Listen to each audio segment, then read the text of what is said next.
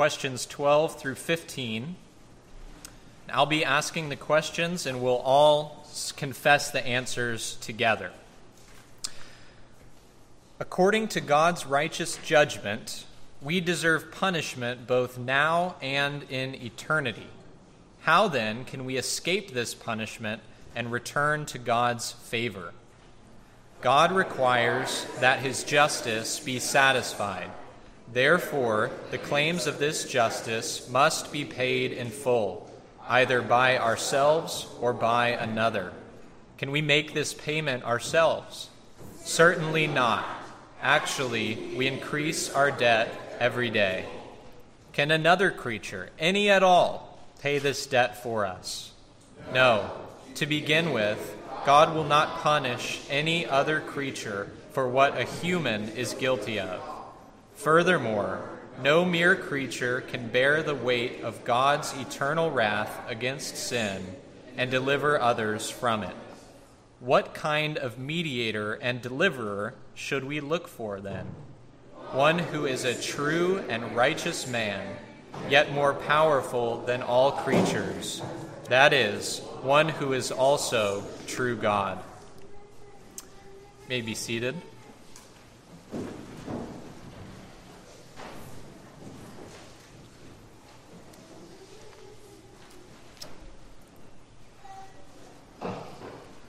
So, tonight we're going to be focusing especially on those latter two questions, questions 14 and 15.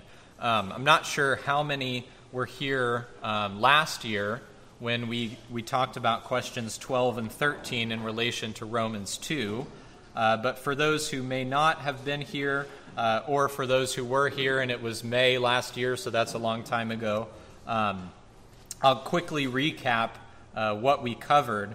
But if you want the full explanation, I believe the sermon is posted on the church's YouTube page, so you can go look at that. But in any case, those two questions we just read, questions 12 and 13, we saw how Paul, in Romans 2:2 especially, asserted the perfect holiness, righteousness, and judgment of God, and how God's law was the standard for that judgment. We also saw in Romans 2:6 through 11, that God's just requirement, what you have to do to meet the standards of that law, is a complete and full catalog of righteous deeds.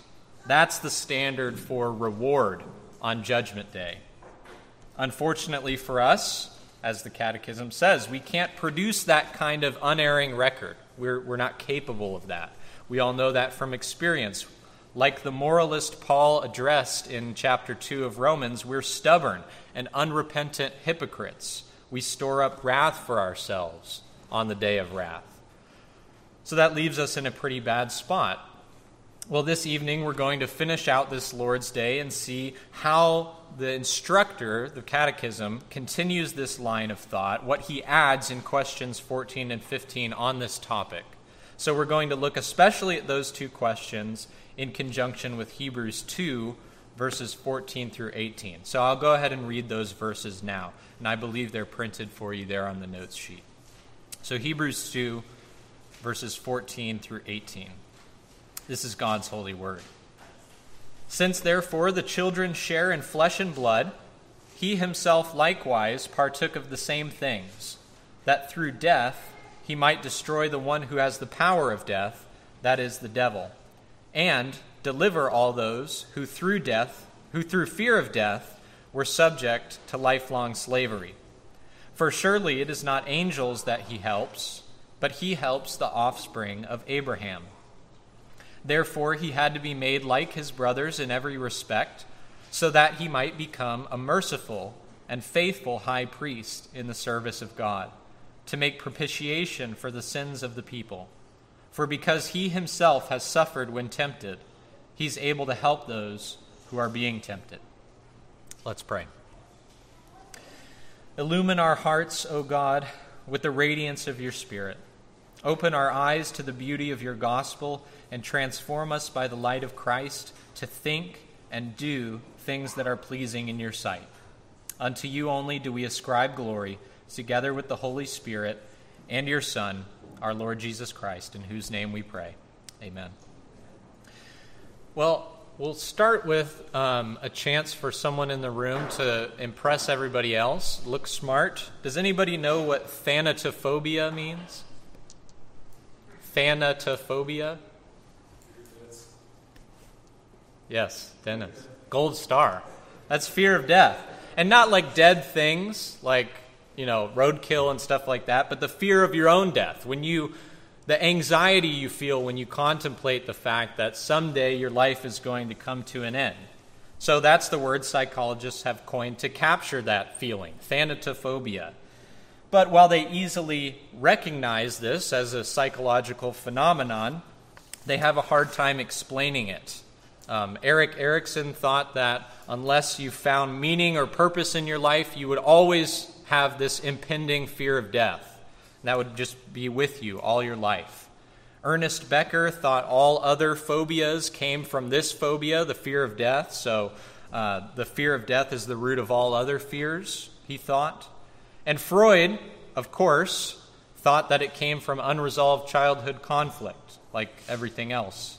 But in Hebrews and the Catechism, the real answer to this question can be found. Humans fear death because deep down, we know what awaits us on the other side of death, namely God's judgment, his righteous judgment.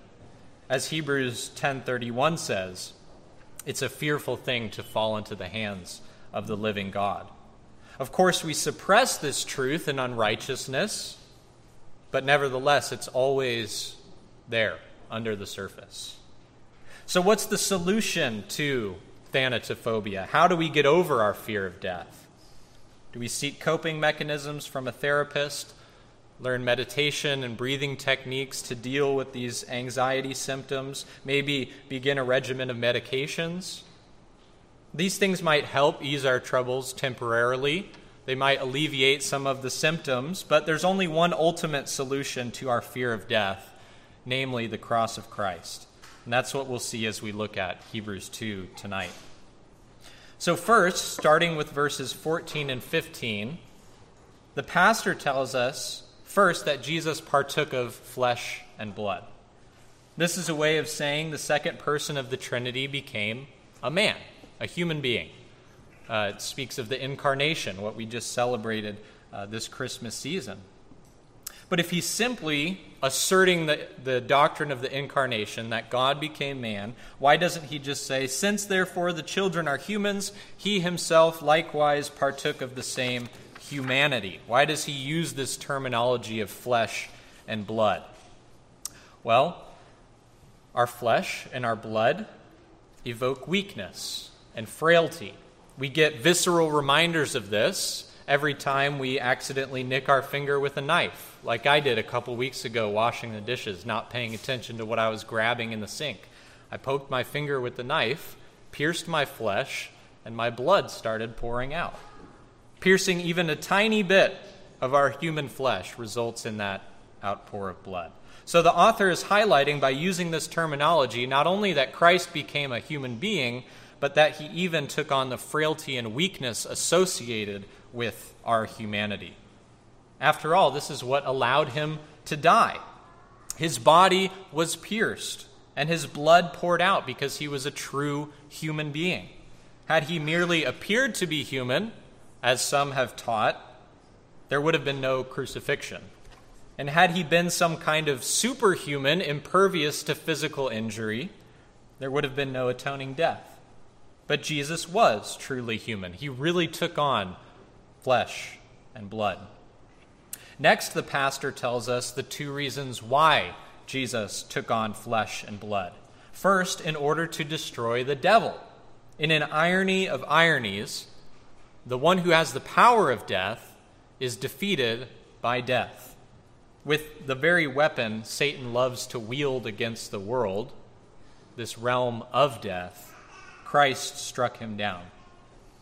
So, who then, we should rightly ask, is the one who has the power of death?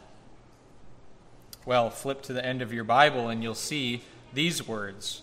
When I saw him, I fell at his feet as though dead, but he laid his right hand on me, saying, Fear not, I am the first and the last and the living one. I died, and behold, I am alive forevermore, and I have the keys of death and Hades."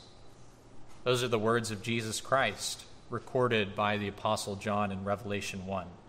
So now, because of his flesh and blood death, the Lord of life holds the keys of death and Hades. So the Son was incarnated in order to defeat Satan. And that is intimately related with the second reason the pastor highlights Jesus taking on true humanity, to deliver his people from the fear of death. The slaveholder lies dead on the floor, and all his former slaves are just that, former slaves. They're now free men and women. Of course, we'll all still die, but Jesus has removed the sting of death. The devil can no longer torment us with the thought of our death, because we know that we will not be condemned. For us, death is only the next step toward resurrection and glorious eternal life with God. But how does all of this happen? What was it about the cross that defeated Satan and removed our fear of death? Well, we could sort of logically think our way through it. Why is there a fear of death? Because of the divine punishment that our sin deserves. So how does Jesus deliver us from that fear? By removing the sin that incurs God's wrath.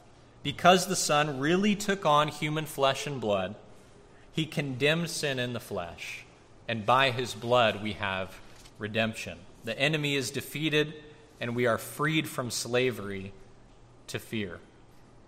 Verse 16 comes in at this point as an important reminder to us. Have you noticed how fascinated human beings are with angels? All throughout human history, this has been the case.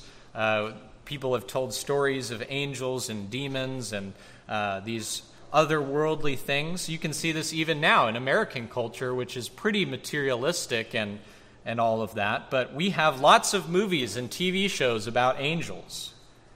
Touched by an Angel, which ran for 9 seasons. I have no idea how, but I won't comment on that show. The Bishop's Wife, Christmas time movie, or the remake of it with Denzel Washington and Whitney Houston, which is better, if you ask me. The Preacher's Wife, Angels in the Outfield for the baseball fans, and my favorite, It's a Wonderful Life, where for some reason the angels are stars. I don't know how that works, but the point is, human beings are fascinated with angels and telling stories about angels, but reading Hebrews 2:16 is a reminder that Jesus was not concerned with the angels when he came to earth. He was concerned with humanity, for surely it is not angels that he helps, but he helps the offspring of Abraham. So who are the beneficiaries of Christ's incarnation? Not angels, but the offspring of Abraham. Namely, Paul tells us in Galatians 3:7, those who have faith in Christ. And what does he do for those children? Well, he helps them. And the image here, the word that we see as help, has this image meaning of taking hold. So Christ grabs us out of our state weakened by sin. Although we've been set free from slavery to fear, we are still weak and weary. And so Christ picks us up. He takes hold of us, and he carries us out of our sin and misery to our eternal home. And how encouraging of a thought is this, that God has sent his Son to become like us, to pick us up from where we are, helpless and hopeless, and carry us to glory with him. But you might be wondering at this point, what exactly does this have to do with Lord's Day 5 and these questions that we read just a moment ago? And that's a good question. If you look again at the answer to question 14, you'll see the author there is also exploring this idea of why Jesus took on flesh and blood, because God will not punish any other creature for what a human is guilty of. It's a human crime, and so a human being must be punished. Therefore, Christ took on flesh and blood. He became a true human being in order to be punished in our place. The Catechism also tells us no mere creature can bear the weight of God's eternal wrath against sin and deliver others from it. So who can bear that weight if a creature can't? That's what question 15 gets at. The mediator and deliverer we seek must be not only a man to take our place, but God, true God. We'll see now in the remaining two verses of this Hebrews passage we're looking at how the author of Hebrews brings out both of those truths and the good news that comes with them. In verse 17, the author comes back to this idea of Christ being like us, but here he expands it. He says that Jesus had to be, it was incumbent upon him to be made like his brothers in every respect. So in verse 14, the pastor told us Jesus took on the very same flesh and blood that we have. True human body. But here he says Jesus was made like us in all possible ways, making us assured that the likeness Jesus has to us is not artificial. It is true. There's a real human body at the right hand of God even now. And when Jesus was on this earth, he shared in the same frail humanity that we have now. If he leaned on his arm wrong for too long, it would fall asleep. If he ate something while it was too hot, he would burn the roof of his mouth. Right? He got mud under his fingernails and his feet smelled. He was a real man. But why does that matter? Why is it important that he became like us in every respect? So that he might become a merciful and faithful high priest in the service of God. This is why the pastor tells us it was necessary Jesus partake in our humanity. By definition, a priest must be a member of the group he represents. So the second person of the Trinity could not be our high priest as merely God. He had to become man. And by becoming man, he is therefore able to serve as our high priest.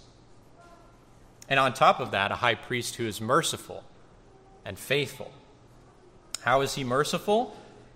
He cleanses our sin and ushers us into God's presence. He continually intercedes for us. And because of his own suffering and temptation and trial, he is sympathetic to ours. How is he faithful? Well, we could think about this in one of two ways. And really, we should do both. In relation to God, his entire earthly life was one of faithful obedience to the Heavenly Father. But also, he's faithful to us. He's utterly dependable.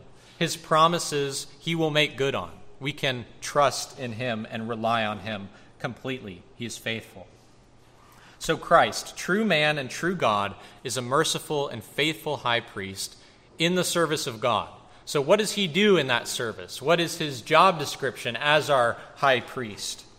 Well, the first thing here is at the end of verse 17. He makes propitiation for the sins of the people. By his unique sacrificial death, a human being who is also God, sacrificed on the cross, he turned away the divine wrath of God toward the elect. The way the pastor tells the story, the incarnation took place first and foremost so that Jesus could be the spotless lamb offered up to make atonement for our sins. You and I were enemies of God, plain and simple. We existed in a state of degradation and spiritual death. And there was no sacrifice that could be made to change that condition. No animal, no matter how spotless of a lamb we could track down, the blood of that animal could not cover our sins and solve our sin problem. But God looked at us, rebels that we were, and he had compassion. He sent his own son as the sacrifice that we could not find or provide ourselves, and as the high priest who could actually perform the service that a sinful human high priest could never do. He died for our sins and offered up his own life as a sacrifice so that we could have life. And in verse 18, the author goes on to tell us there's even more good news. As the high priest in service of God, he not only makes propitiation for our sins, but he is our helper in temptation. This word tempted not only includes the idea of being lured to sin, but also the suffocating pressures of trials in this life. Because Jesus himself endured unspeakable suffering. And he did it perfectly, not wavering in his faith, not disobeying in the midst of that suffering. He is now able to assist us in our suffering. He knows what we're going through. He has been there. He's well acquainted with pain. Physical, emotional, spiritual. So if you're going through pain, and I think all of us are, in one way or another and to one degree or another, you can be encouraged that Jesus meets you in your suffering. As a true human being who has lived life on this earth, cursed by sin, being subject to sin, being sinned against, suffering, he knows what you're going through, and he says in his word that he helps you through. So what do we learn from this Lord's Day?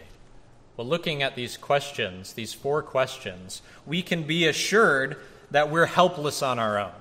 That comes through loud and clear.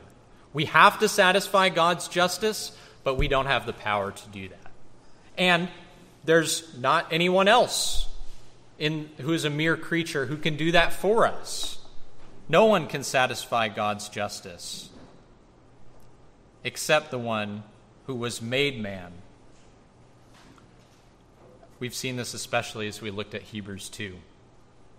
The Catechism says we have to seek a Savior who is true and righteous man, yet more powerful than all creatures, one who is also God, true God. And that's who the author of Hebrews has been describing for us in these 5 verses.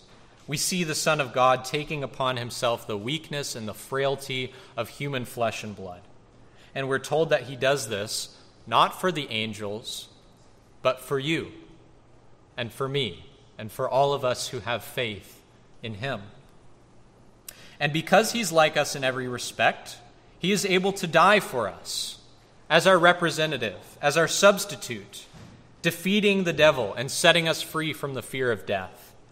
And now he's able to continue serving as our high priest, turning away God's wrath, solving the problem of our sin, and ever living even now to help us, picking us up and carrying us through the trials and the temptations and the sufferings of this life that we will experience until we reach our heavenly homeland. But he will carry us all the way through. The Lord Jesus is truly a merciful and a faithful high priest. Let's pray.